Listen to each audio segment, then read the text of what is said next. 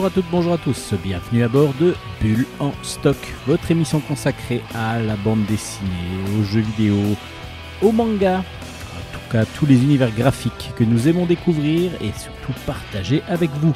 C'est Steven au micro et nous sommes ensemble pour une heure afin d'explorer justement tous ces mondes, ces mondes faits de bulles, de phylactères, de dessins, euh, d'animation. Tiens, cette fois-ci, euh, il y aura de, il y aura de l'animation. Et puis il y aura des beaux livres aussi. Euh, Il y aura vraiment, vraiment beaucoup, beaucoup de choses. Un programme bien chargé. On va commencer le programme avec Hélène. Hélène qui, exceptionnellement, cette semaine ne va pas nous présenter un manga, mais un animé, enfin même deux animés exactement. Elle voulait absolument parler de- d'animés qu'elle adore. Et donc bah, on va lui laisser la parole évidemment pour présenter ces animés.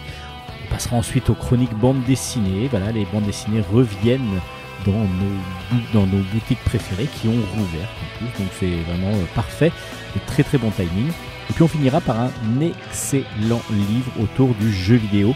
Vous savez que ben, j'aime le jeu vidéo, j'aime le rétro gaming, j'aime euh, vraiment surtout tout ce qui explique un petit peu comment on conçoit les jeux vidéo. Il n'y a pas que le test de jeu vidéo, mais aussi tout- toute l'histoire du jeu vidéo. Et là, c'est pas l'histoire, enfin si c'est l'histoire, mais d'un jeu vidéo absolument génial. Euh, bah, on vous verrez à la fin de l'émission. Voilà, encore un programme bien chargé. J'espère que cette émission vous convaincra. Et puis, bah, on se retrouve juste après, enfin, on retrouve surtout Hélène juste après le jingle. Allez, bonne émission à tous, bonne écoute. Ohayo, Chronique manga.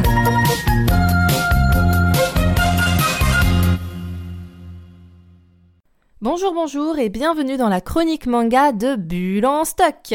Et oui, vous m'aurez reconnu, c'est de nouveau Hélène qui revient cette semaine avec un format un peu différent par rapport à d'habitude. En effet, je vous l'avais dit la semaine dernière pour ceux qui m'écoutent régulièrement, j'ai deux mangas que j'aimerais chroniquer, mais ce sont des suites de séries, donc j'aimerais pouvoir lire les tomes qui les précèdent pour pouvoir mieux comprendre et profiter de l'histoire. J'ai réussi à me les procurer, Cependant, ça me fait quand même beaucoup de lecture et euh, je préfère temporiser et vous présenter ces deux, séries la semaine prochaine. De ce fait, aujourd'hui, je ne viens pas avec deux mangas, mais je viens avec deux animés qui me tiennent à cœur, que j'adore par-dessus tout, qui ne sont pas des séries récentes, au contraire, ce sont des séries, qui- dont, euh, ce sont des séries relativement anciennes, dont l'une d'entre elles qui date de 1993 et c'est mon manga et animé favori. Donc ça me tenait vraiment à cœur de vous en parler un jour et j'ai décidé de le faire aujourd'hui. Sans plus attendre, j'enchaîne avec donc ces fameux animés. J'espère que mon émission un peu différente de d'habitude va vous plaire. Et on se met direct dans l'ambiance avec un petit morceau d'OST de la première série dont je vais vous parler.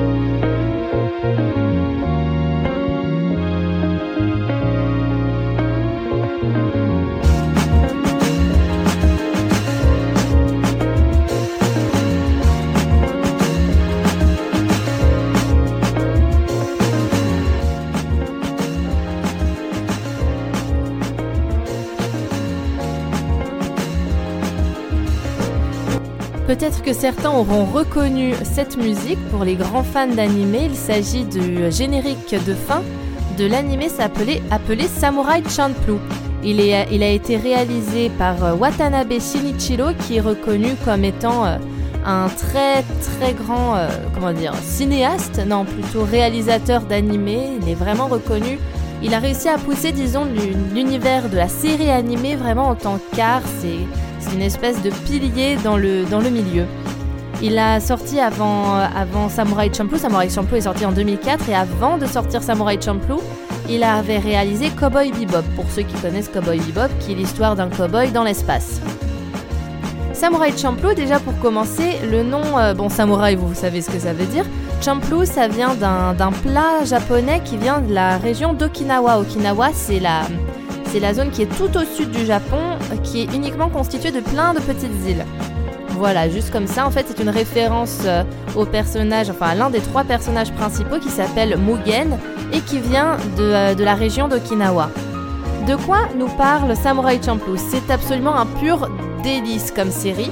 Ça nous parle donc de trois jeunes personnes qui se rencontrent par euh, le fruit du hasard, deux samouraïs, Mugen et Jin, et une jeune fille qui à la base quand elle les rencontre est serveuse qui s'appelle Fu. En fait, Fu va les aider à, échapper à un magistrat qui a, voulu les tuer. Bon après, on s'inquiète pas trop pour eux parce qu'ils sont euh, quand même ultra débrouillards, les deux gars. Mais bon, malgré tout, elle les a aidés et elle a décidé de, euh, de les forcer à la remercier en l'aidant à trouver, je cite, le samouraï qui sent le tournesol. Elle n'en dit pas plus, elle leur dit juste ça, elle leur dit j'ai besoin de vous, j'ai besoin d'une escorte, on va partir à l'aventure tous ensemble. Et les gars, bon bah euh, en fait, euh, des suites d'une belle, euh, d'un beau duel qui a eu lieu entre deux, ils ont décidé de, de se jurer qu'ils allaient combattre l'un l'autre et se tuer pour savoir lequel était le plus fort. Ils veulent savoir lequel est le plus fort et quoi de mieux qu'un duel à mort pour le savoir. Donc ils se disent ok on va rendre service à la gamine là et après comme ça on pourra finir ce qu'on a commencé. Voilà, ça nous donne un peu les bases de l'univers de l'animé. Moi j'adore, je trouve ça absolument génial. Bon ça se passe à l'époque d'Edo, c'est-à-dire l'époque féodale japonaise, c'est-à-dire euh, du début du XVIIe siècle à la deuxième moitié du XIXe. Voilà pour situer l'époque féodale au Japon, l'époque d'Edo.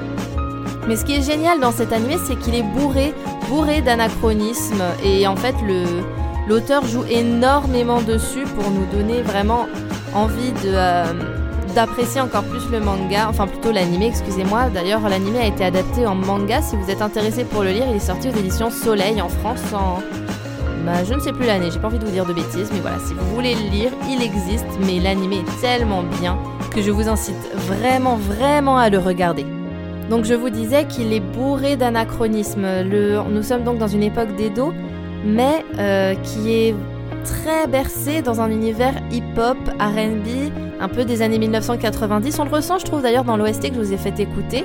La chanteuse qui l'interprète euh, rappe d'ailleurs par moments, cette musique est géniale, elle s'appelle Shiki no Uta, ce qui signifie euh, le chant des saisons, des quatre saisons.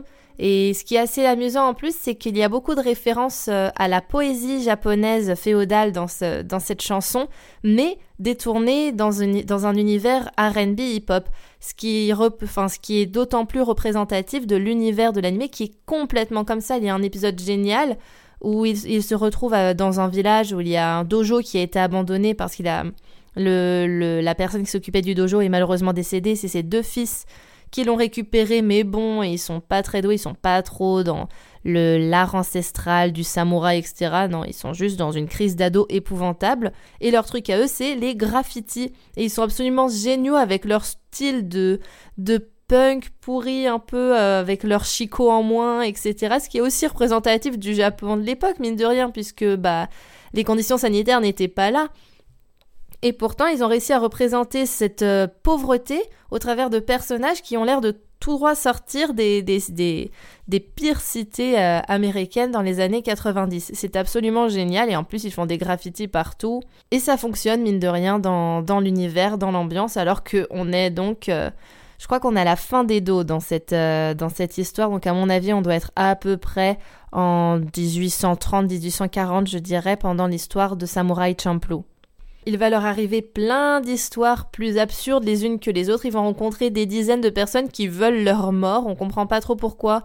Petit à petit, on se rend compte que Mugen et Jin, ils sont pas tout blancs dans leur, euh, dans leur passé. Pour autant, ce sont des choses qu'ils ont dû faire non pas par choix, mais par obligation. Là encore, on a une espèce de confrontation entre qu'est-ce qui est bien, qu'est-ce qui est mal, parce que la plupart des personnes qui en ont après eux, on comprend, ont un lien plus ou moins loin avec le gouvernement, du shogun. Mais euh, au final, euh, est-ce qu'ils ont vraiment fait du mal? Est-ce qu'ils méritent vraiment que le gouvernement leur court après? On se rend relativement rapidement compte que non. C'est plutôt le, c'est plutôt le sort qui s'acharne sur eux et pas l'inverse. Ce qui les rend attachants malgré le côté très bougon de Mugen qui est absolument insupportable par moment. Il passe son temps à râler. C'est il est jamais content, il pense que à se battre et, et aux jolies filles et à manger. Non, la pire, la pire mangeuse dans l'histoire, c'est quand même fou. On se demande comment elle fait pour euh, ingurgiter autant de nourriture, avec en plus aussi peu d'argent, parce qu'aussi, ils vagabondent, ils ont pas un sou, et ils essaient désespérément de trouver des moyens plus ou moins légaux de, euh, de réussir à joindre les deux bouts et de pouvoir euh, au moins se nourrir d'un bol de riz le soir. Donc nous avons Mugen qui est très bougon, nous avons Fou qui est gourmande, elle est très vive, on sent qu'elle est plus jeune que, je crois qu'elle dit à un moment qu'elle a 15 ou 16 ans, enfin c'est vraiment une jeune, très jeune fille. Elle et ça se ressent dans sa façon d'être, c'est une, une gamine encore et elle est trop mignonne.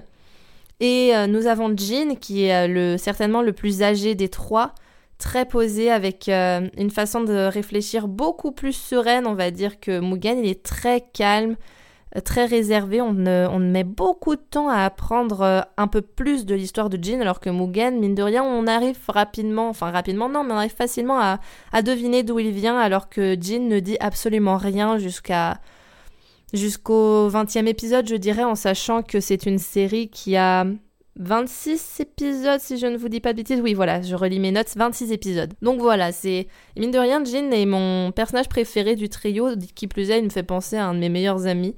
Et euh, il, a la, même personnalité, c'est très très marrant. Donc euh, c'est peut-être pour ça aussi que je l'aime autant.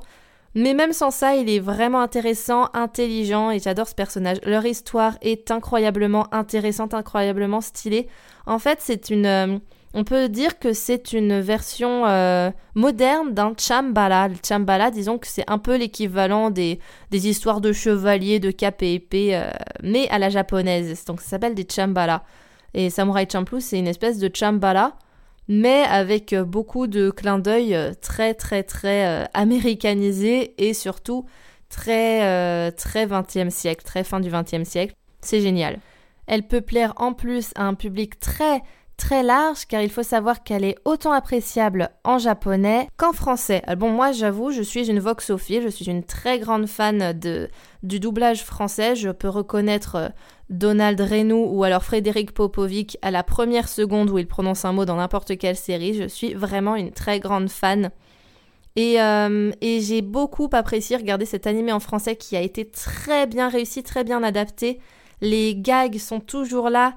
Quand même, euh, comme on appelle ça de la localisation, ils ont réussi à être adaptés à la culture française tout en euh, gardant leur identité japonaise. Donc pour ça, un grand bravo aux traducteurs qui ont travaillé sur la série. Même temps, elle avait mis la barre tellement haut que c'était quand même. Euh, ça aurait été dommage de, rater ça. Aussi, bien sûr, pour les puristes, euh, la version japonaise est tout aussi bonne. Mais je trouve que la version française a vraiment un côté intéressant et, réussi, et je tiens à le souligner parce que je connais beaucoup de personnes qui dénigrent énormément les versions françaises, les adaptations en français des séries, je trouve ça bien dommage parce que mine de rien, bah, c'est un travail énorme, euh, l'adaptation, euh, l'adaptation d'une série et le doublage. Ce sont des comédiens qui sont derrière, des gens qui ont du talent, qui font un travail tellement difficile et ça me fait trop mal au cœur de d'entendre autant de personnes cracher sur ce métier, sans lequel euh, des séries comme Dragon Ball ou Albator n'auraient jamais pu apparaître en France, ni même Friends par exemple, puisque à l'époque c'était absolument inconcevable de, de sortir une, une série en VO. Je pense que je je vous ai à peu près tout dit parce que si je commence à me lancer dans le synopsis qui est beaucoup trop compliqué à expliquer, déjà de 1 je vais vous perdre et de 2 je vais vous spoiler. Donc je préfère m'arrêter là sur Samurai Champloo, je vais juste vous rappeler donc euh, les disons les références de l'animé, c'est donc Samurai Champloo, une série de 26 épisodes qui est disponible notamment sur Netflix. Donc si vous avez Netflix, je vous invite à aller la regarder, qui a été donc réalisée par Watanabe Shinichiro.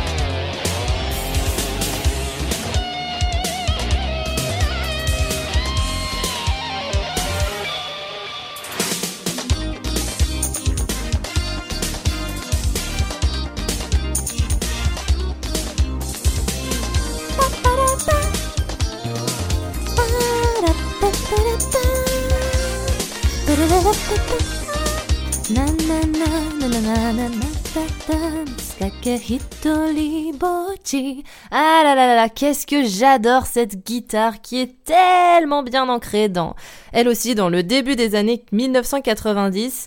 Et c'est parti grâce à cette musique pour vous parler du deuxième animé dont j'ai décidé de vous parler aujourd'hui. Attention, là on rentre dans du lourd, dans du très lourd. C'est mon animé préféré, mon manga préféré.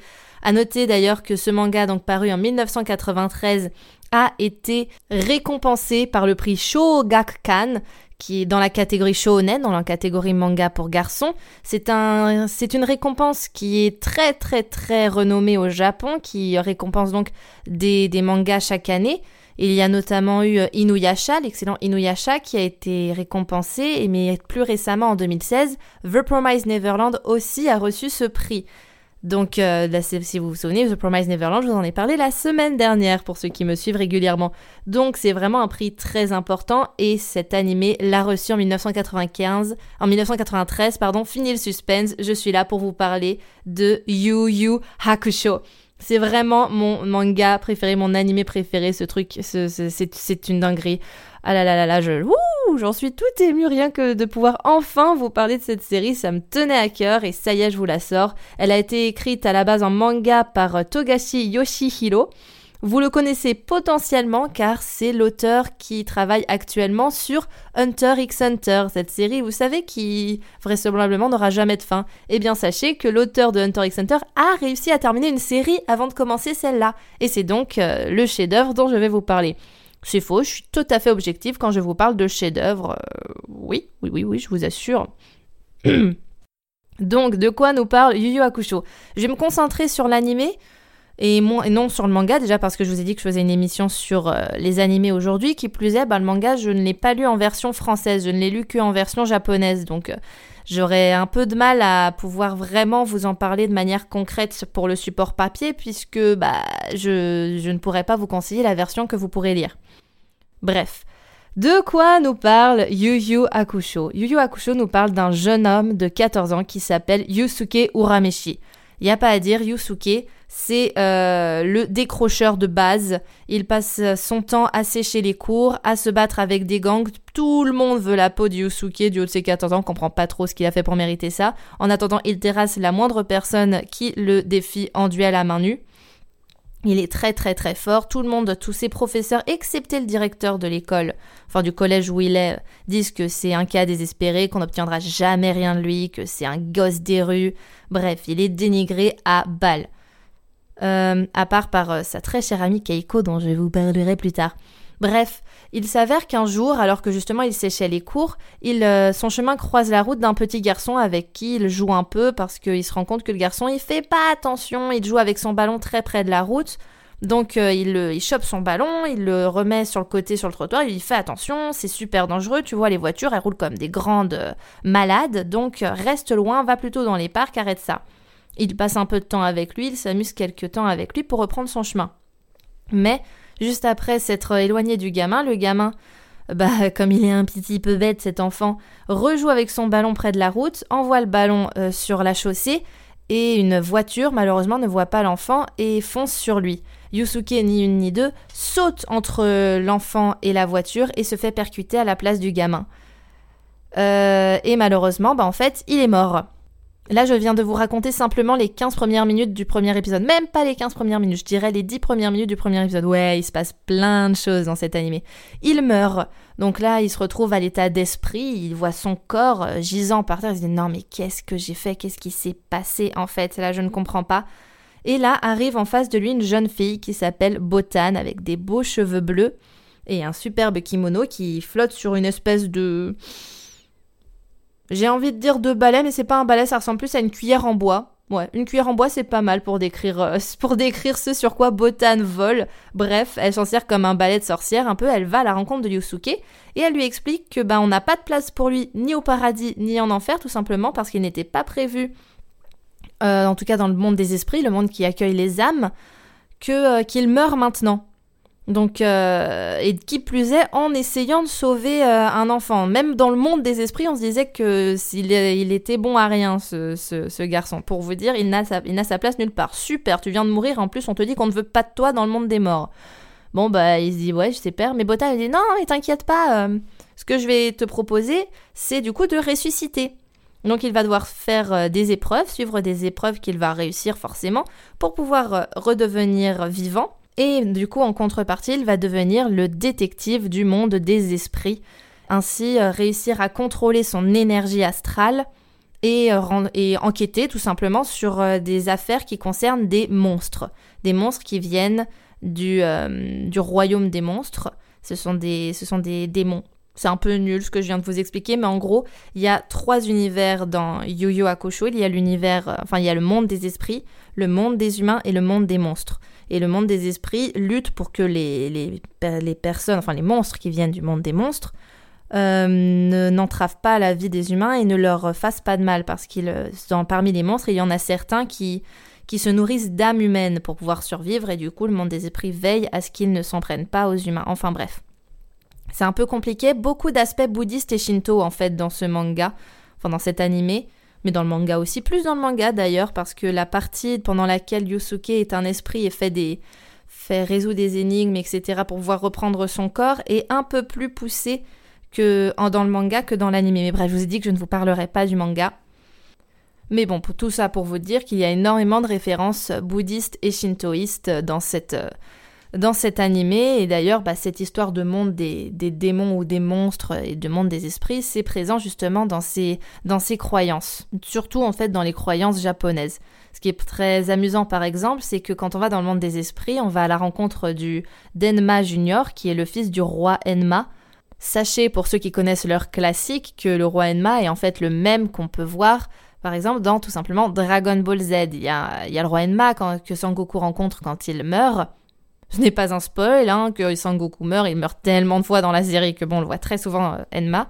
Bah, le roi Enma est également présent dans Yu Hakusho parce que c'est une figure qui existe réellement dans les croyances euh, au Japon.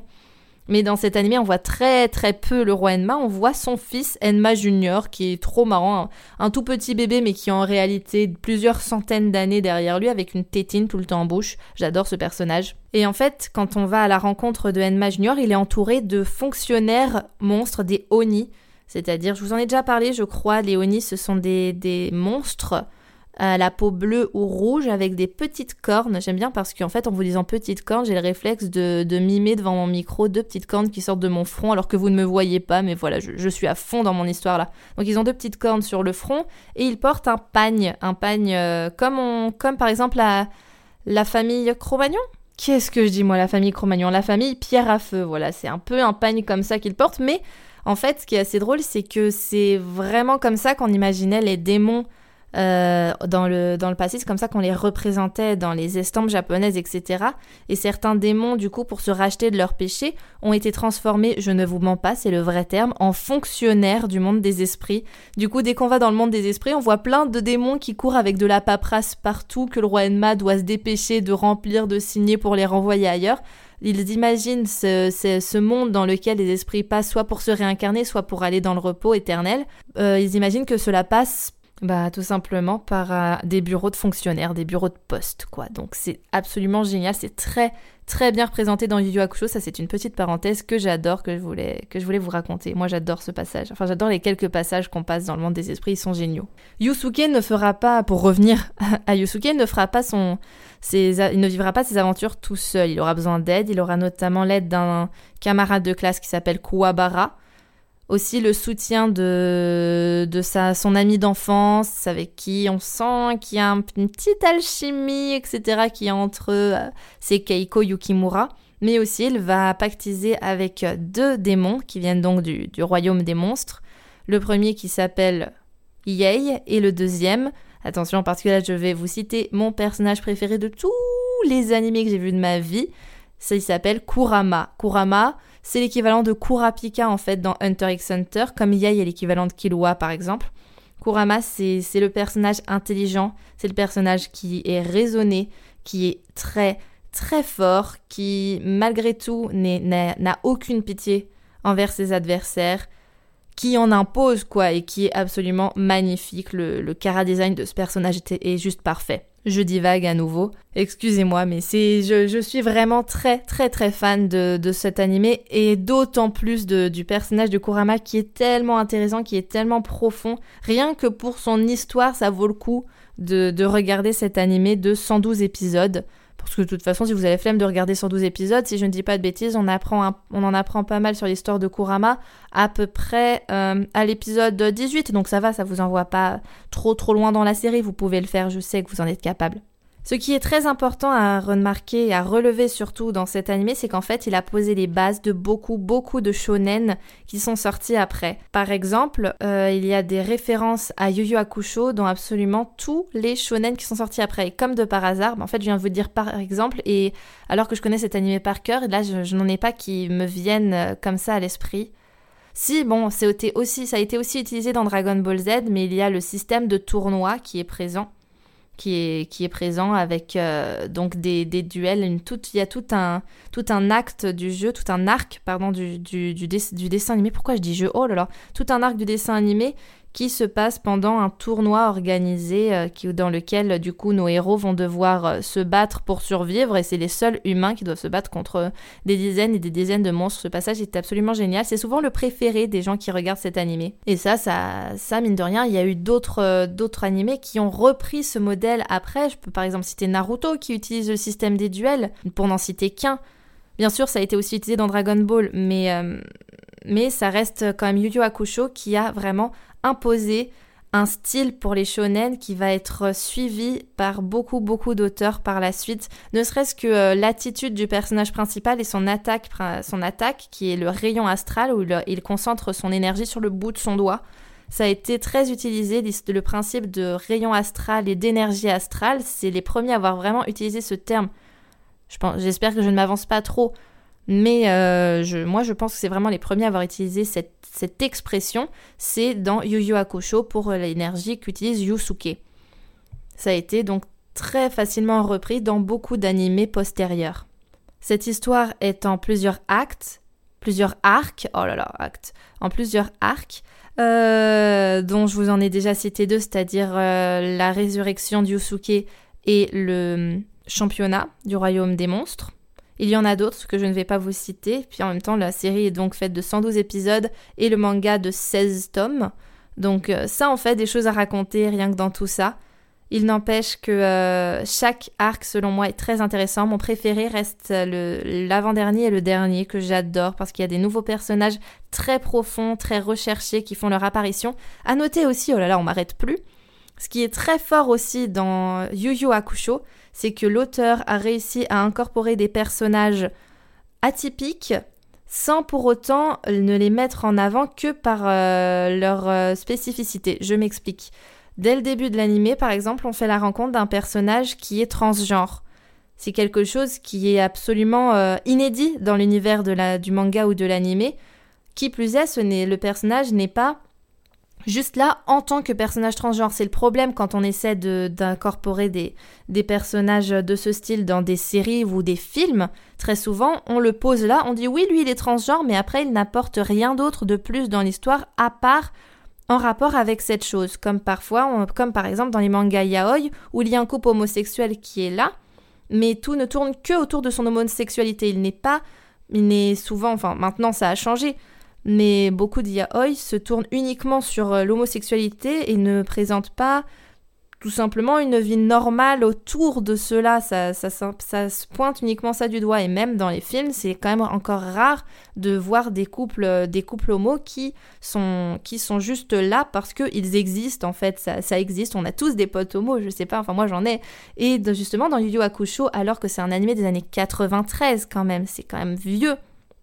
Et bah justement, dans Yu Hakusho, on a des personnages qui, euh, qui sont homosexuels, mais qui ce n'est pas dit clairement, ce n'est pas dit officiellement, on le comprend euh, au fur et à mesure de les connaître dans l'histoire et à aucun moment ce n'est mis en valeur, à aucun moment ils ne sont pointés du doigt en disant regardez, on a incorporé des personnages homosexuels dans notre histoire. C'est bizarre ce que peut-être que vous trouvez ça bizarre ce que je dis, mais je trouve ça vraiment vraiment intéressant d'avoir réussi à amener ça parce que encore aujourd'hui, ça reste quelque chose que les réalisateurs ou les auteurs ont du mal à faire. Ils ont du mal à juste les mettre là parce que c'est normal en fait, euh, c'est normal d'être euh, d'être hétéro ou homo, c'est la même chose et dans cet animé, bah il y a justement des personnages qui sont présentés ainsi sans l'être euh, sans l'être vraiment officiellement et sans que leur personnalité ne tourne uniquement qu'autour de ça. Rien que pour ça, j'ai trouvé que cet animé avait fait très fort. Je vais pas vous en dire plus parce que j'ai pas envie de trop vous en dire non plus. D'ailleurs, j'y pense, la musique que je vous ai fait écouter, c'était euh, la version longue, enfin une partie de la version longue de l'opening de, cette, série. C'est tout le temps le même opening tout du long. Je l'ai regardé en japonais et en français. La version française, au début, peut paraître un peu bizarre parce qu'elle est dans son jus. C'est vrai que peut-être que certains trouveraient qu'elle a pris un petit coup de vieux parce qu'elle est donc la série a été adaptée très tôt en français. Moi, j'ai quand même adoré les acteurs euh, qui, enfin les comédiens qui doublent les personnages sont très doués. Il y a d'ailleurs Frédéric Popovic euh, qui double Kurama. Pour vous le dire, bah justement, c'est le même doubleur qui, c'est aussi Frédéric Popovic qui a doublé Kurapika dans Enter x Hunter. C'est également lui qui fait Yuki Soma dans Fruits Basket. Il fait plein d'autres personnages, mais c'est ces trois-là qui m'ont le plus marqué, on va dire, dans, mon histoire personnelle vis-à-vis -vis des animés. Donc la version française, je trouve, est très réussie elle a réussi à rester fidèle justement à tous les termes bouddhiques, etc., un peu shintoïste, un rapport avec l'énergie astrale, etc. Je trouve qu'elle est restée très fidèle à tout cela. Elle est obligée de squeezer certaines informations qu'on a dans le manga qu'on ne peut pas avoir dans l'animé. Un petit truc par exemple que je, que je sais parce que j'ai lu le manga en japonais, il y a un personnage à un moment, alors il ne sert à rien, il fait juste acte de présence, mais dans le manga on connaît quand même son nom, chose qui n'est pas le cas dans l'animé. Et en fait, c'est un personnage qui a les yeux, euh, qui, a, qui a les yeux cachés par des, par des lunettes de soleil rondes et qui a des cheveux bouclés mi-longs.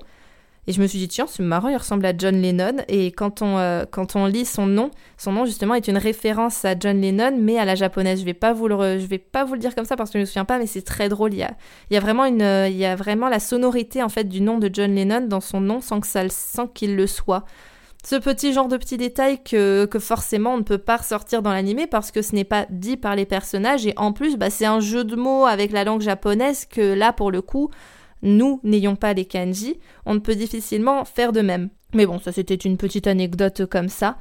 Je vous redis donc les références de Yu Yu Hakusho. Ça a été écrit donc par Yoshihiro Togashi.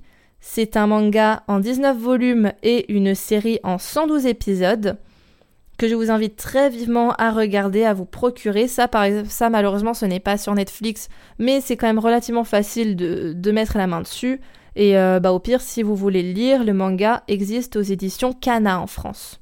C'est ainsi que se termine ma chronique de cette semaine. J'espère qu'elle vous aura plu. Moi, ça m'a vraiment fait plaisir, ça m'a fait kiffer de vous parler de, ces deux animés cette semaine parce que je les adore. Je pense que ça s'est remarqué d'ailleurs. Puis j'avais un peu plus d'énergie que la semaine dernière. D'ailleurs, je m'en excuse. Je n'étais peut-être pas au top de la forme euh, sur ma chronique sur euh, The Promise Neverland. Il n'empêche que j'adore cette série quand même, mais j'étais pas dans un, dans un de mes meilleurs jours, contrairement à aujourd'hui. J'espère vraiment que vous allez aller regarder ces deux animés qui sont absolument géniaux. Et bah d'ici là, en fait, je vais vous dire à la semaine prochaine. Et cette fois-ci, je reviendrai avec un peu de lecture à vous proposer. Matalaishu vous venez d'écouter la rubrique d'Hélène qui, cette fois-ci, au lieu de nous présenter, enfin pas au lieu, mais euh, ne nous a pas présenté des mangas, mais des animés tirés de mangas aussi. Et ben, on la retrouve volontiers la semaine prochaine. On va passer aux rubriques, à la rubrique bande dessinée avec les chroniques bande dessinée. Mais d'ici là, on va quand même écouter un petit peu de musique avant.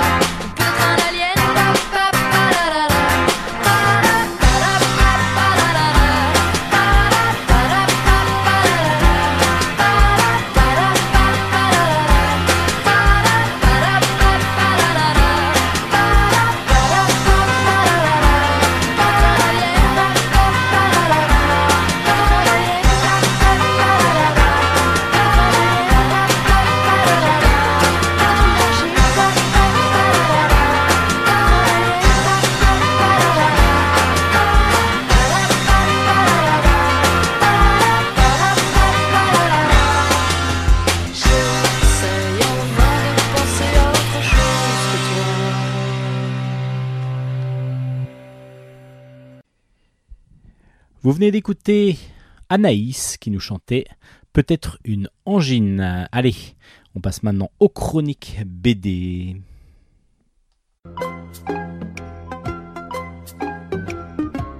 Chronique bande dessinée.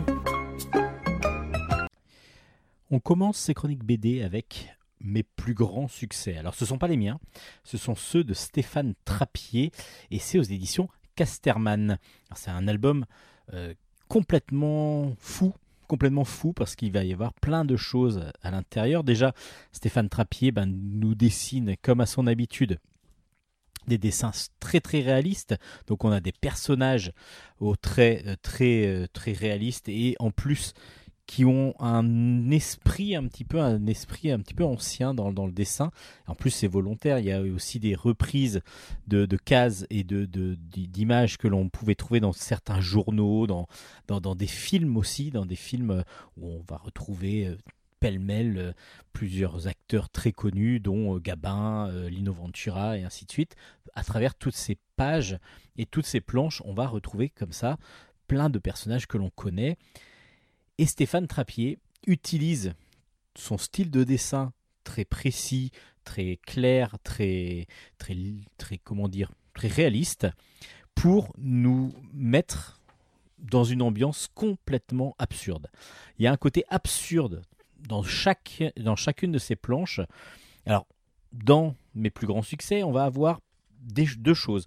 On va avoir d'abord des, des dessins des dessins avec des cases, comme je vous disais, une case et à chaque fois une idée complètement farfelue, un détournement, souvent ce sont des détournements, avec donc une, une image d'un film par exemple qui va reproduire dans son style évidemment, et on va retrouver euh, un, un, gag, un gag qui va se jouer surtout, surtout sur le texte.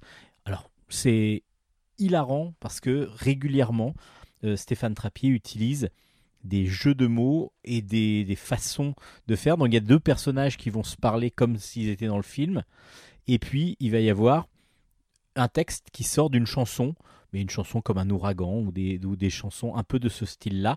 Donc complètement décalé, c'est complètement en décalage et ça fonctionne super bien.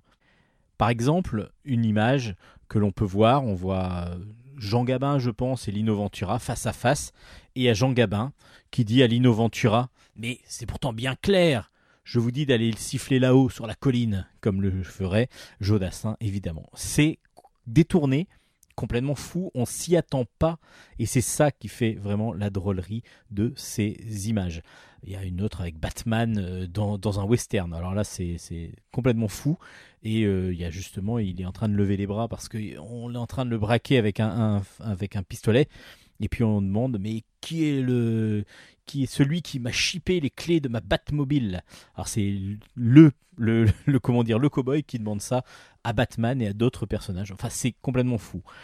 Ça, c'est une des parties, on va dire quasiment la moitié de l'album, parce que vous allez donc avoir des grandes images comme ça. Alors, ça, ça aurait pu être des photos, juste détournées, mais en fin de compte, Stéphane Trappier les redessine et, les recompose à, sa sauce, et ça, ça rend super bien. C'est très drôle, et surtout qu'on s'attend jamais. On a hâte, on voit le dessin, il est beau, on, le, regarde, et puis on a hâte de lire la bulle pour savoir exactement ce qu'il est parti, dans quel délire il est parti. On a aussi des fausses pubs, ça c'est très, très, très, très drôle, surtout qu'il y a une sorte de running gag à chaque fois. On a des slogans qu'il invente complètement, et en fin de compte, ce sont deux slogans qu'il détourne pour, euh, enfin, qui détourne, qu'il mixe, on va, on va dire, pour en faire un troisième, et ça devient des slogans complètement fous. La terre est plate comme une orange, des choses comme ça, les carottes sont trop cuites. Euh, c'est complètement euh, loufoque. Et il y a encore, et il y a une autre partie, une dernière partie, avec monsieur et madame Giscard. Alors Giscard et Giscarda, en fin de compte, c'est sa femme, la, femme de Giscard. Alors c'est pas du tout Giscard, l'ancien président de la République. Là, on est sur un couple de personnes âgées, euh, donc euh, du troisième âge, qui ont une petite vie pépère et qui se posent des questions, qui se, qui se, comment dire, qui vivent, qui vivent tout simplement. Et ils ont l'impression, lui en particulier, donc Giscard, euh, ils ont l'impression d'être vraiment utiles et qu'ils vont vraiment pouvoir changer les choses. Et c'en est complètement absurde. Il y a vraiment une absurdité totale dans tout ce qu'ils disent, dans tout ce qu'ils font, même s'il y a toujours un fond assez, assez vrai.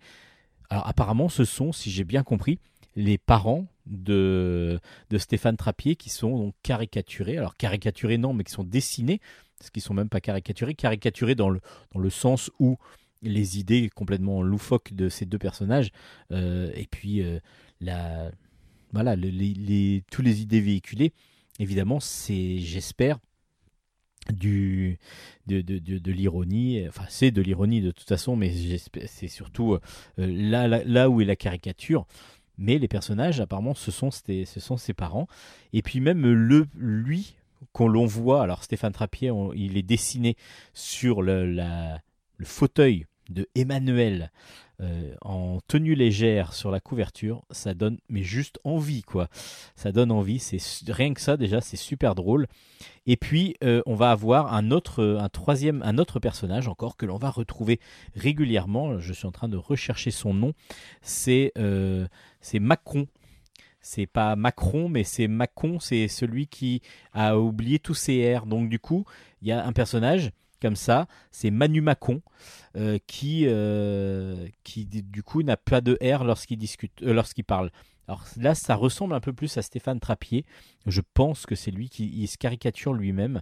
et du coup, c'est pareil. Ce sont des, moments de, de. Alors souvent, lui, Manu Macon, il est tout seul. Donc du coup, ce sont des pensées qui se veulent philosophiques, qui se veulent euh, réfléchis, et puis en fin de compte qui partent complètement euh, euh, peu à Dreuze, un petit peu partout, qui, qui, vraiment s'envolent dans tous les sens et surtout qui nous font rire.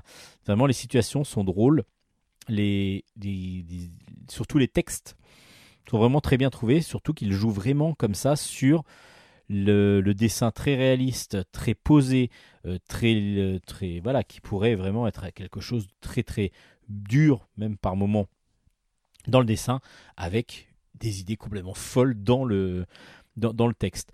Euh, pour ceux qui connaissaient, euh, il y avait Moerel qui dessinait chez Fluide Glacial, qui avait un peu un style d'humour dans, ce style-là, où son dessin réaliste justement lui permettait de faire, de dire et faire un peu n'importe quoi à, ses personnages, et c'était assez, assez savoureux. Là, j'ai retrouvé un peu cet esprit-là.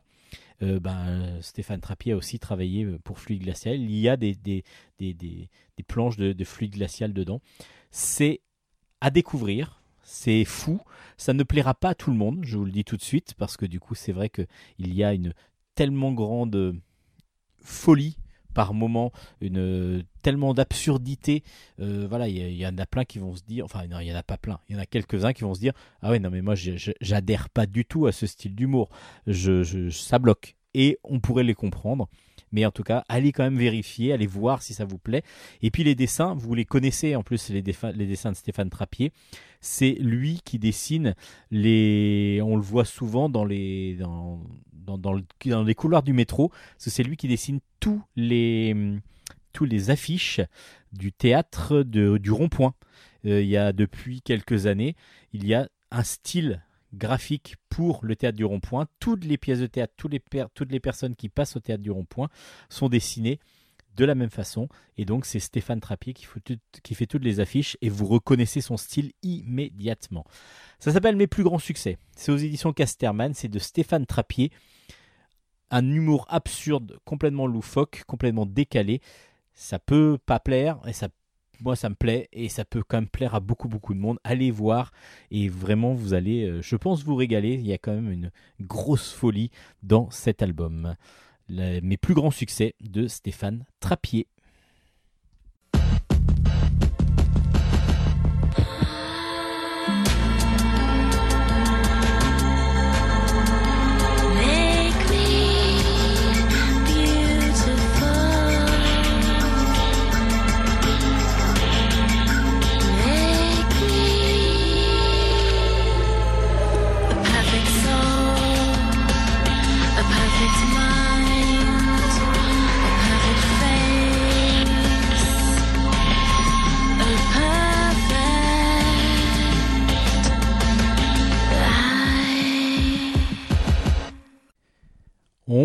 Continue avec euh, deux albums, deux albums qui sortent en même temps dans la même collection. Ça s'appelle Les Étoiles de l'Histoire. Euh, je vous ai déjà présenté le premier tome qui était sur Charlie Chaplin. Là, le deuxième tome euh, sort en même temps que le troisième. Ça s'appelle le premier s'appelle Marilyn Monroe. Je pense que je vais pas vous la présenter très longtemps. Et le deuxième, la deuxième, le deuxième album, pardon, c'est aussi, je disais la deuxième parce que c'est aussi une dame, une demoiselle, Brigitte Bardot. C'est le deuxième. Alors les deux albums sont scénarisés par Bernard Swissen et les deux albums sont aussi dessinés par Christian Paty, comme l'était le premier, donc euh, les, aventures de Chaplin. Enfin, c'était pas les aventures de Chaplin, c'était l'histoire de Chaplin. Et c'est aux éditions Dupuis. C'est une nouvelle collection donc, euh, qui s'appelle Les Étoiles de l'Histoire, qui va reporter ben, à chaque fois qui va raconter, pourquoi reporter, qui va raconter l'histoire donc d'un personnage, d'une étoile. Donc euh, souvent c'est du cinéma pour l'instant en tout cas. Je ne sais pas si les auteurs vont continuer euh, à faire quelque chose, mais autour d'un autre thème. Je pense que c'est quand même le cinéma, parce que les étoiles évidemment, c'est ce sont les étoiles du cinéma souvent. Et là donc deux femmes, deux femmes absolument sublimes qui ont été, qui sont des icônes, des icônes euh, de, de, de, leur du XXe siècle dans le milieu du cinéma. Donc on commence par Norma Jean. Norma Jean, c'est donc euh, Marilyn Monroe qui est donc euh, née à Los Angeles et qui euh, et a été euh, ballotté de famille en famille avec sa mère qui était totalement dépressive, euh, divorcée et qui, qui est donc tombée dans. qui était à l'hôpital psychiatrique la plupart du temps. Et Norma Jean donc a été ballottée comme ça de famille d'accueil en famille d'accueil, voire par une recueillie par une tante, par aussi bah, qui à un moment donné ne pouvait plus la, garder qui a été donc euh, recueilli par une, par une amie, enfin voilà, qui a vraiment eu un destin très difficile enfant, mais qui a toujours eu une, une comment dire, une volonté, une envie de réussir. Donc du coup, elle a toujours fait beaucoup beaucoup de d'efforts et c'est comme ça qu'on l'a remarqué. Alors déjà, elle a été mariée très jeune, mariée à 16 ans, et elle va pendant la, pendant la, première, pendant la Seconde Guerre mondiale, elle va euh, commencer à faire des photos. Des photos parce qu'on l'a remarqué et que petit à petit, les photos, c'est, euh, ça, ça, devient son travail. Euh, elle va devenir donc mannequin. Mais elle, elle n'a qu'une envie, c'est de devenir une star, une star d'Hollywood, une star du cinéma.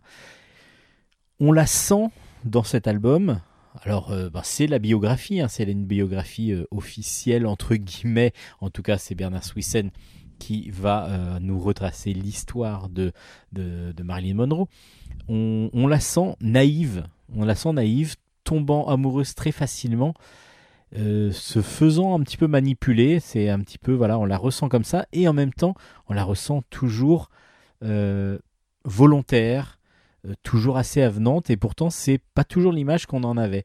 Parce que euh, on a souvent eu euh, comme impression d'une femme une femme triste d'une femme assez assez comment dire dépressive ce qu'elle était aussi. On le revoit dans l'album, mais justement, souvent ce sont des histoires d'amour qui tournent mal. Il y a plein plein de choses. Et c'est une vie énormément, très très mouvementée, parce qu'elle est morte assez jeune, à 36 ans quand même.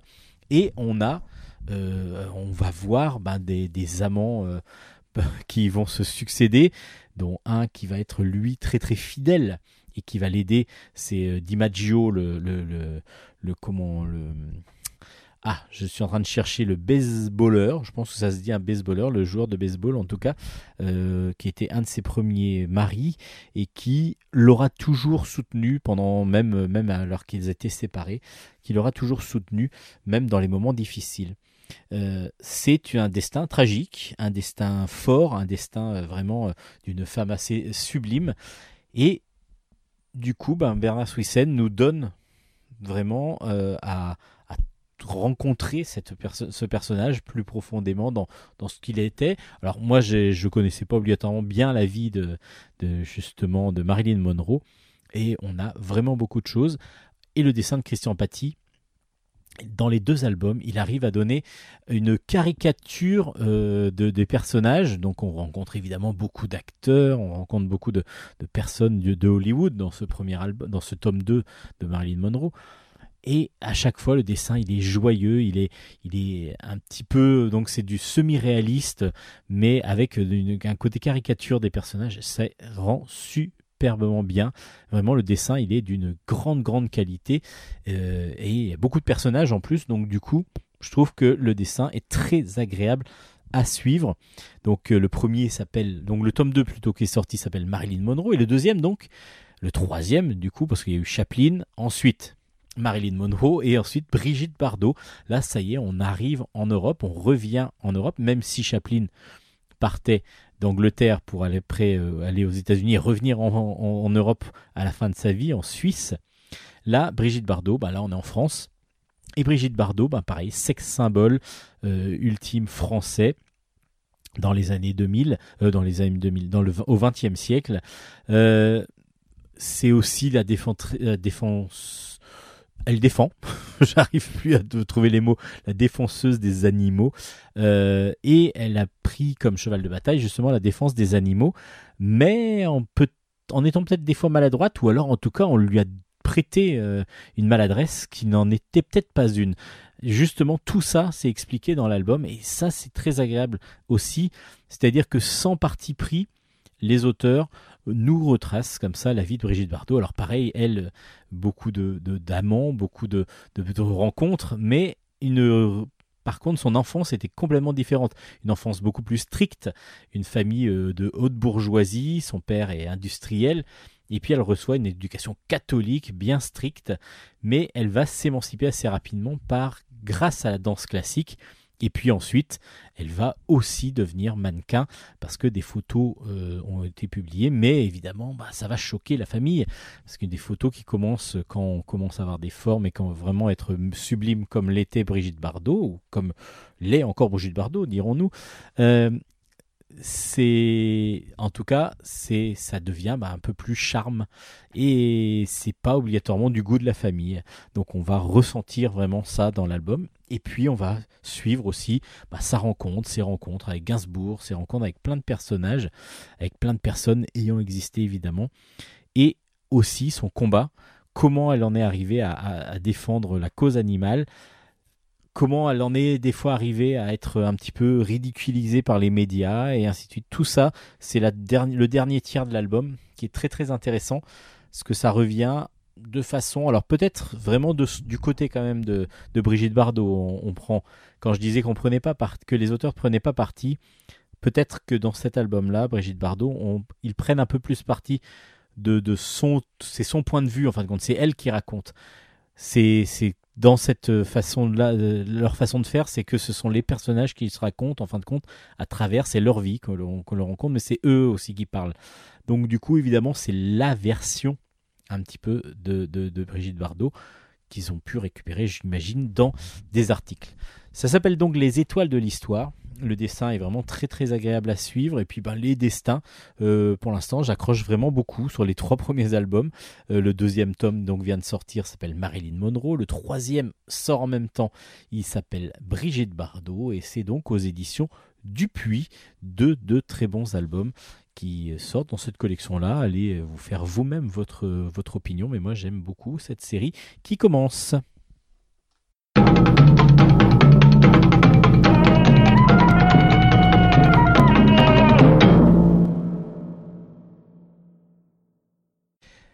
on va rester dans le cinéma, en tout cas dans le milieu de Hollywood.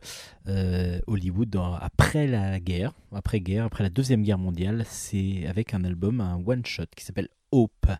Hope, c'est un comics, un comics de Guy, de Guy Adams au scénario, Jimmy Broxton au dessin, et c'est donc dans la collection comics de chez Delcourt. C'est un comics très très noir, très très sombre. Alors on est dans une dans une sorte d'uchronie, pas tout à fait une uchronie, mais c'est un post. C'est, c'est, on est donc juste après la guerre à Hollywood qui reprend petit à petit euh, du poil de la bête et euh, on est euh, avec une, un monde qui est régi un petit peu, enfin, ou en tout cas où on peut utiliser la magie. En tout cas, c'est ce que fait Hope. Hope est un privé, un, un flic donc privé qui va se servir de sa magie pour pouvoir récupérer des informations dans ses enquêtes, mais aussi pouvoir éventuellement influer sur les réactions des gens. Euh, on en voit très peu en fin de compte de la magie, mais lui la ressent et l'utilise, l'utilise à bon escient, en tout cas pour lui, pour ce qu'il veut faire. À part que ça lui donne, ça lui demande énormément d'énergie, énormément d'énergie, et il se sent pas bien après, donc du coup, euh, il essaye de, s'en dispenser, mais il n'y arrive pas toujours. Et puis surtout dans ce monde vraiment sombre, vraiment euh, sale même quasiment. Euh, en tout cas sur toute la deuxième partie de l'album, je vous en dis pas trop, je vais pas vous spoiler, vous inquiétez pas. vous allez avoir une ambiance assez glauque et vraiment il va en avoir besoin pour se sauver un petit peu de ce monde-là. Alors justement, il va mener une enquête, ce fameux Hope. Hope va devoir retrouver en tout cas, il y a un, acteur, un jeune acteur qui a disparu. ce jeune acteur euh, a disparu. C'est un acteur charismatique au point où ben, ses parents euh, le, font, font, fructifier son talent. Alors, est-ce que c'est un talent? Son père dit de lui qu'il est plutôt handicapé. Sa mère dit non, il a un talent rare, mais euh, un peu différent des autres. Et on va se rendre compte que cette, ce, garçon, ce, garçon, ce jeune garçon, a une, une sorte de magie en lui qui fait que tout le monde est attiré par lui, tout le monde le, trouve sympathique et donc du coup, bah, tous ces films où il joue, euh, c'est un film, euh, c'est des films d'humour absurde, un petit peu euh, avec la, la Chaplin, avec des gags, des, des, gags un petit peu visuels, très visuels. ce monde, enfin ce c'est son, univers qu'il a créé, donc, enfin qu'il crée dans ses films. Tout le monde veut le voir et tout le monde est hilar à chaque fois qu'il le voit les films parce que il y a une sorte de de, de, de, sympathie naturelle qui se forme dès, dès qu'on le voit. Il y a une sorte d'attraction vers lui aussi. C'est assez impressionnant. Donc Hope va devoir retrouver ce jeune homme qui, a, qui a disparu comme ça, bizarrement, euh, en plein milieu d'un tournage. Il était dans sa caravane et personne ne l'a vu partir et il est, porté disparu. Mais là, en faisant son enquête, Aube va petit à petit bah, déjà voir avec les parents, on va découvrir bah, toute la face cachée de tous les personnages qu'il va, va croiser et c'est encore là que le côté sombre, le côté sombre de tout cet univers-là va se prendre, on va la prendre en pleine face quoi. Le père du garçon qui est violent, euh, qui doit, qui a des grosses dettes. Euh, de, on ne sait pas trop si c'est du jeu ou pas, mais en tout cas il, a, doit de l'argent. Euh, la mère qui donc se fait battre régulièrement, et puis plein d'autres personnages que l'on va rencontrer au fur, de ces, au fur et à mesure de ces 80 pages qui se lisent très très facilement et d'une façon très agréable. Alors je dis ça et en même temps j'ai un gros gros bémol, je vous le dis juste après, parce que graphiquement les dessins sont absolument sublimes. Il y a un noir et blanc profond à certains moments, avec une ambiance à chaque fois, un petit peu de halo, de, saleté en même temps. Bah, regardez juste la couverture, on a l'impression que c'est une vieille couverture, comme si l'album avait été retrouvé euh, dans, dans un grenier euh, qu'il avait, frotté un peu partout. Et puis euh, vraiment, on a des, jeux de lumière, on a des jeux de, noir et blanc qui fonctionnent superbement bien. Le dessin réaliste est très très beau. Et vraiment, on est, euh, dans l'ambiance. On est dans l'ambiance et du cinéma un petit peu des fins de, post-guerre, donc dans les années 50, et un noir et blanc glauque qui nous permet de, nous mettre dans, dans cette situation-là assez, assez désagréable. Assez désagréable et on le ressent bien. Le gros bémol. Le gros bémol, le gros bémol, le gros bémol. Il y a beaucoup de textes euh, et de beaucoup de textes narratifs, c'est-à-dire le personnage va avoir des pensées et donc du coup ces pensées vont être mises dans des rectangles et vont être écrites. Bon, bah c'est assez classique dans un, dans un album. Tout ce qui est discussion, évidemment, c'est dans des phylactères. Mais tout ce qui est pensé donc par le personnage et tout ce qui est narratif par le personnage est écrit, mais de façon vraiment trop petite. Là, il y a un problème de, de grandeur de lettrage. Je ne sais pas comment ça s'est passé. Si l'album est plus grand aux États-Unis, mais en tout cas, j'ai eu un mal fou à lire certaines, euh, certaines cases. Certaines cases, voilà. Alors peut-être que j'ai des problèmes un peu de Dieu, euh, mais justement, il faut penser aussi à tous les lecteurs tous les lecteurs, tout le monde n'a pas une vision euh, optimale de 10 sur 10 à, chaque œil. C'est pas toujours le cas, donc du coup, bah, il faut penser à tout le monde. Et là, moi, j'ai eu beaucoup, beaucoup de mal à lire ces fameux textes narratifs qui sont pourtant bien écrits parce qu'il y a une, ironie euh, et c'est là qu'on comprend vraiment la, profondeur du personnage euh, de Hope. Parce que l'album en lui-même est vraiment très bon. J'ai vraiment eu du mal à lire certaines. je vais même vous avouer que j'ai dû prendre une loupe parce que j'ai une loupe, une loupe, euh, et puis j'ai dû prendre une loupe pour lire certains textes que je n'arrivais pas à lire. Avec une loupe, ça va, mais bon, c'est pas très agréable de lire avec une loupe. Mais en tout cas, l'album, lui, est plutôt agréable, donc du coup, c'est peut-être un problème de format de texte. C'est juste ce que je vais avoir à reprocher. Ça s'appelle Hope. C'est de Guy Adams et James Broxton, et c'est aux éditions Delcourt un bon polar, un bon polar assez glauque, euh, euh, mélangé avec un peu de magie en plus. Euh, c'est toujours bon à prendre. Et puis avec un très très beau graphisme noir et blanc, vraiment très puissant. allez voir cet album aux éditions Delcourt.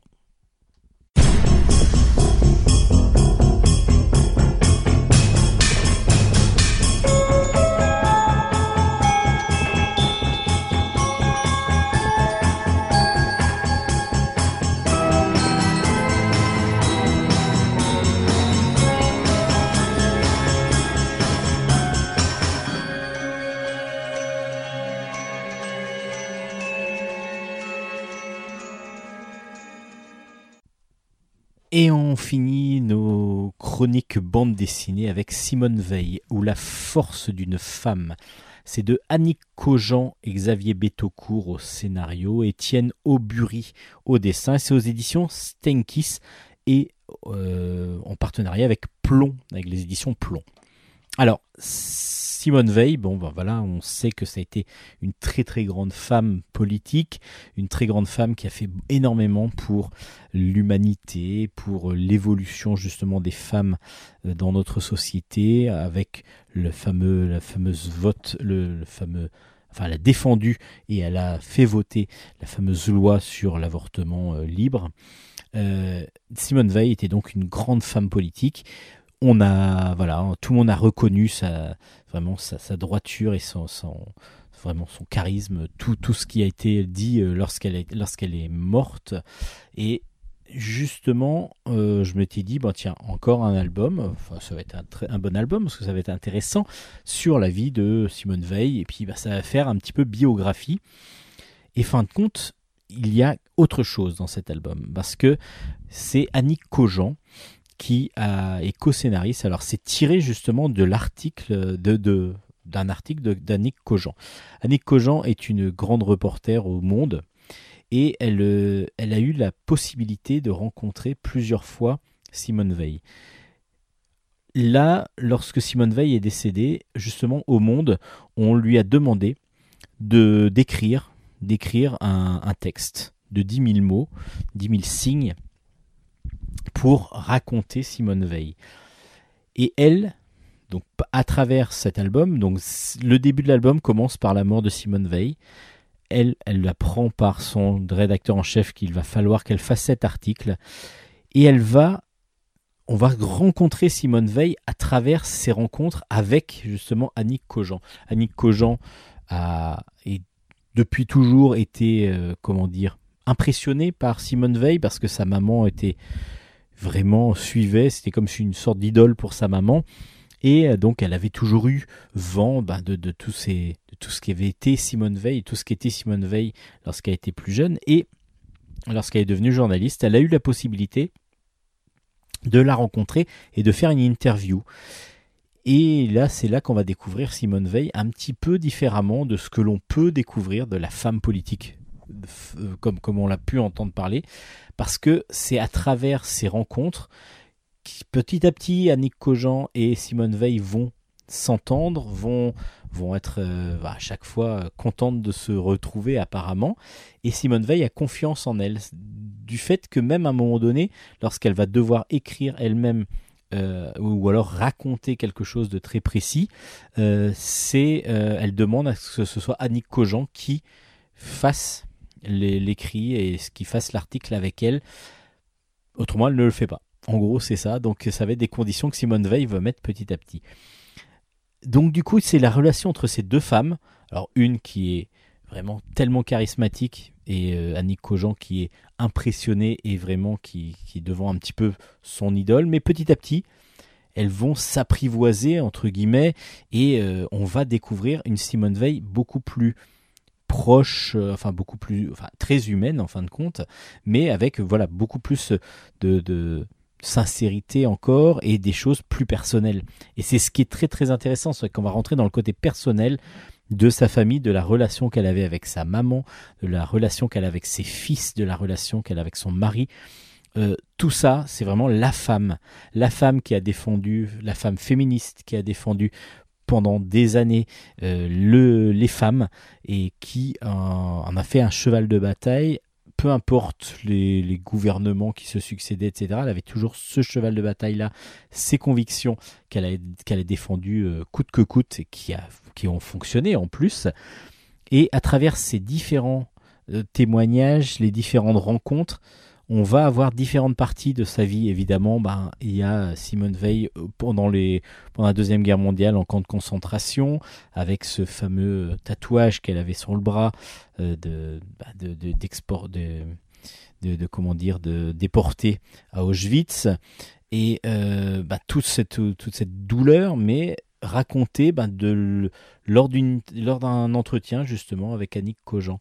Ce qui fait qu'il y a un côté presque voilà, euh, comme si c'était une, une, amie qui était allée euh, dans les camps et qui racontait ça à une autre amie. Il n'y a pas le côté journaliste qu'on ressent parce que petit à petit, les deux femmes avaient vraiment appris à, se connaître et à avoir confiance l'une en euh, l'une en l'autre. Et en particulier, Simone Veil avait confiance en Annick Cogent. Ce qui fait que du coup, l'album est vraiment un peu différent d'un album de biographie de base. Évidemment, on retrouve la vie à travers euh, la vie de Simone Veil, à travers les différentes rencontres, les différents, les différents récits qu'elle dit dans, dans ses interviews. Mais c'est différent, comme je vous dis, on rencontre beaucoup plus dans la partie intime de, de, de cette femme absolument admirable. Donc c'est vraiment très très bien fait, très agréable. Ça s'appelle Simone Veil ou La force d'une femme. Alors, le dessin est, donc c'est un dessin réaliste, vraiment euh, plutôt plutôt agréable à, suivre. Euh, je reprocherais peut-être un petit peu par moment des manques, euh, un manque de, de, de, décor. Ça c'est peut-être ce qui m'a un petit peu gêné. Et puis quelques dessins peut-être un petit peu trop un petit peu trop figés peut-être par moment. Mais bon, après c'est vraiment du chipotage parce que vraiment l'album se lit vraiment très agréablement. Et puis surtout, euh, le jeu des couleurs est très très bien vu, le jeu des couleurs pour donner les différentes ambiances à différents, à différents moments du passé ou du présent. Ça fonctionne très très bien parce que tout de suite, on, arrive à se mettre dans la partie, dans la, dans, dans la, au moment, en tout cas, à l'instant où se trouve le, le, récit. Donc on arrive tout à fait à suivre grâce à ces jeux de couleurs. Donc ils vont passer du ocre par moment à euh, du, beaucoup plus sombre, un violet, euh, lorsque lorsqu'on est dans, dans, une partie euh, dans les années politiques, dirons-nous, et la partie Auschwitz, c'est la partie déportation, et encore d'une autre couleur. Donc on a vraiment différents styles, avec toujours bah, bah, en, icône cette fameuse Simone Veil, cette fameuse femme, cette sublime femme qui a fait énormément pour la cause féminine et puis pour pour, pour la vie, tout simplement, qui était une très grande femme politique et à qui l'on doit beaucoup.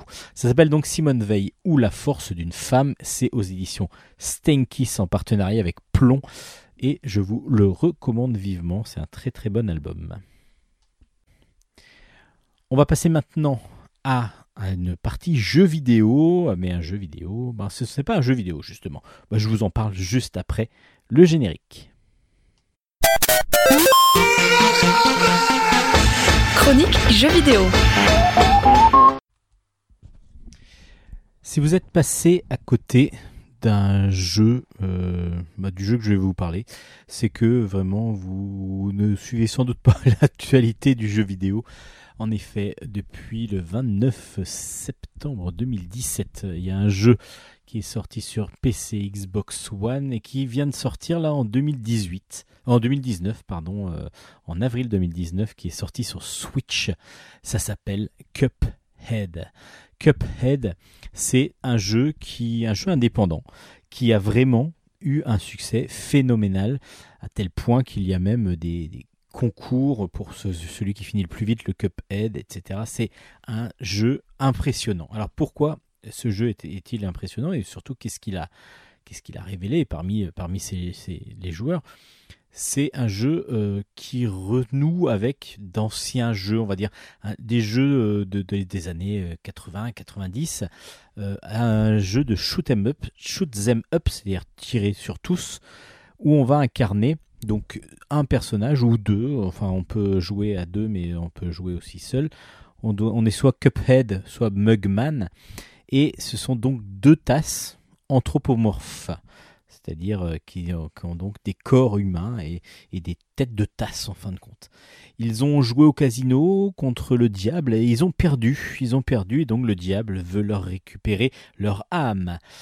À part qu'ils demandent euh, une faveur, ils demandent une faveur d'avoir leur âme et puis ben, le diable gentiment leur accepte qu'ils fassent, euh, qu'ils récupèrent leur, leur âme, mais pour cela, il va falloir qu'ils affrontent donc plusieurs boss et ces boss vont euh, donc euh, aussi leur donner leur âme. Il faut donc qu'ils récupèrent les âmes de certains boss que veut le diable.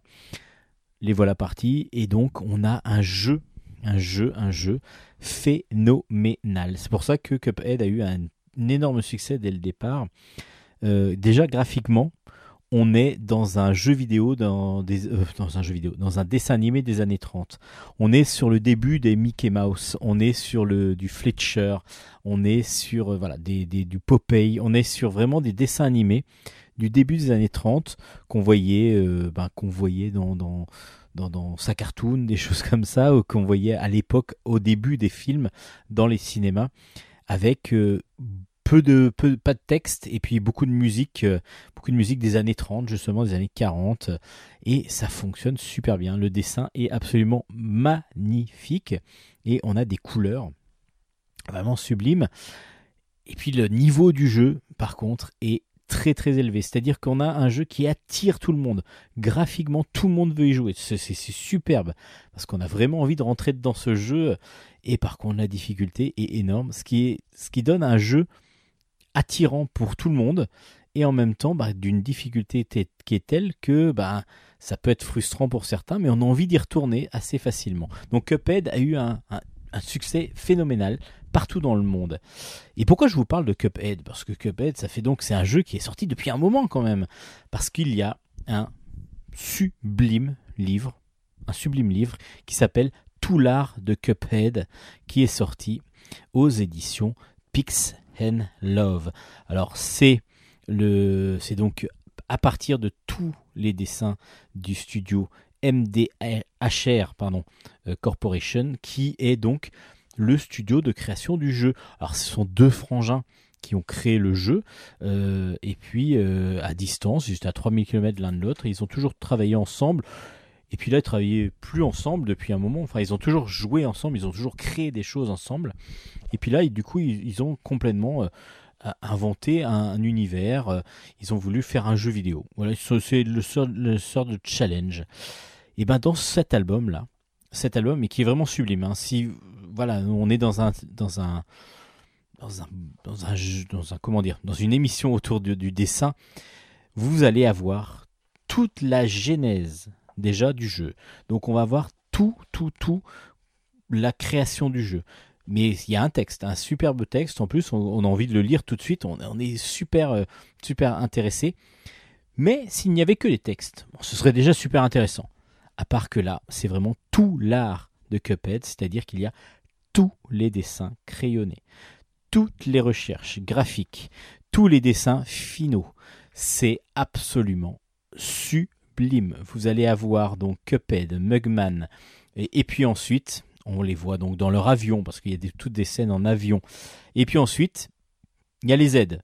Il y a l'équipe de renfort, comme on appelle ça, avec euh, par exemple euh, Elder Kittle, le sage Samovar. Et puis après, on va avoir tous les méchants. Et on va avoir tout l'univers, tout, tout, le graphisme, qui, qui tout, tout, tout, le, tout le, comment dire, tous les décors et ainsi de suite, tous les personnages secondaires. On va avoir euh, tous les tous les, boss de fin de, fin de niveau. C'est absolument magnifique. On les retrouve tous, tous les crayonnés. Si vous aimez les artbooks, si vous aimez les, les recherches graphiques, etc., celui-là est absolument génial. En plus, du coup, bah, on retrouve fait par ordinateur, en fin de compte, ça revient par ordinateur pour beaucoup de, dessins, euh, bah, un style de graphisme qu'on trouvait dans les années 30, dans les dessins animés des années 30. C'est absolument sublime. Ça s'appelle donc Tout l'art de Cuphead euh, et c'est vraiment une grande, grande réussite. Rien que l'album, déjà, on a l'impression que c'est un vieil album, que c'est un, album qu'on aurait pu retrouver dans une bibliothèque de notre grand-mère, dans, dans un grenier quelconque. Et là, on se, on se prend à rêver lorsqu'on ouvre l'album. L'album est tout simplement sublime. Tout simplement sublime pour ceux qui aiment le dessin. Le dessin, euh, là, il y en a partout. Il y en a partout que ce soit tous les univers de, chaque niveau. Alors il y en a, il y a trois mondes de 10 niveaux, si je me rappelle bien. Et donc du coup, bah, on retrouve tous les décors, on retrouve tous les personnages non jouables, tous les personnages euh, qui euh, sont éventuellement derrière, Lucien, la petite Luciole. Euh, on retrouve voilà tous les fourmis, on retrouve tous les décors de, de, des abeilles, pardon, et tous les décors en alvéole des abeilles. le Captain Brine Bird dans Shooting and Looting, parce que chaque niveau a son nom, comme si c'était un dessin animé en fin de compte. Euh, voilà, on retrouve tous les personnages, tous les dessins. C'est surtout ça. C'est on retrouve pas que les dessins. Il n'y a pas juste le dessin final. Il y a tous les crayonnés, toutes les recherches. C'est absolument une bible, une bible pour ce jeu qui graphiquement est tellement bon que ben, tout le monde y, tout le monde est attiré par lui. Et en plus, ben là, on a la bible ultime sur Cuphead. C'est vraiment super beau. C'est vraiment super beau. Alors c'est Pix Love qui sort ça en France. C'est un sublime album. C'est aussi Dark Horse Edition, c'est-à-dire que c'est Dark Horse qu'il a utilisé, qu'il a sorti aux États-Unis. Euh, Dark, Horse, Dark Horse Books et c'est toujours avec donc MDHR, le, le studio du développement du jeu. C'est une pure merveille. Une pure merveille. Si vous aimez le jeu vidéo, si vous aimez Cuphead, évidemment, ça vous allez adorer. Si vous aimez le jeu vidéo et vous avez en plus la création du jeu vidéo derrière, vous avez tout ce, qu'on, tout ce que fait la, genèse et le, le, la, la la moelle du, jeu, la j'arrive plus à retrouver le mot, mais peu m'importe, euh, c'est euh, peu importe. Donc tout ce qui est euh, tout ce qui est vraiment intégré dans le jeu et tout ce qui est graphisme, etc. Vous allez à vous régaler. Ça s'appelle Tout l'art de Cuphead. C'est aux éditions Pix Love. C'est vraiment un livre absolument à voir. Même pour ceux qui sont pas fans de jeux vidéo, graphiquement, il y a plein plein de trouvailles. C'est absolument sublime. Tout l'art de Cuphead aux éditions Pix Love.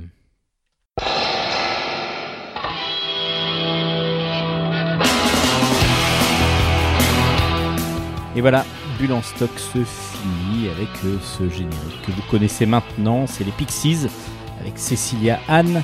Euh, voilà, ben, Bulle en stock, vous avez la possibilité de retrouver l'ensemble des albums chroniqués, des jeux vidéo, enfin des livres autour du jeu vidéo et des animés, tout l'ensemble des toutes les chroniques que l'on a faites. Euh, vous allez pouvoir retrouver toutes les références sur notre page Facebook Bulle en stock Bulle avec un S. On remercie aussi euh, Nicolas, Nicolas qui est notre chef, notre grand chef de la radio Radio Grand Paris. Euh, c'est sur la radio sur laquelle on est diffusé. Et puis en plus on est podcasté un petit peu partout, enfin on est podcastable. Vous pouvez mettre Bulle en stock dans votre, euh, dans votre podcast préféré, en tout cas dans votre lecteur de podcast préféré. Vous allez nous retrouver, c'est gratuit, c'est à diffuser au maximum. N'hésitez pas. N'hésitez pas aussi à nous envoyer des petits messages si vous le désirez. J'espère que l'émission vous a plu. En tout cas, nous, on se plaît toujours à la faire. Merci à Hélène d'avoir encore été à côté. Alors, on n'est pas encore à côté, mais on se retrouvera bientôt au studio. Là, pour l'instant, on est encore chacun dans notre studio respectif. En tout cas, portez-vous bien, lisez bien, et puis euh, faites-vous plaisir avec de très très bons albums. Allez, passez une bonne semaine. On se retrouve donc la semaine prochaine, j'espère en tout cas. Allez, d'ici là, bye bye et bonne lecture. Ciao, ciao, ciao, ciao.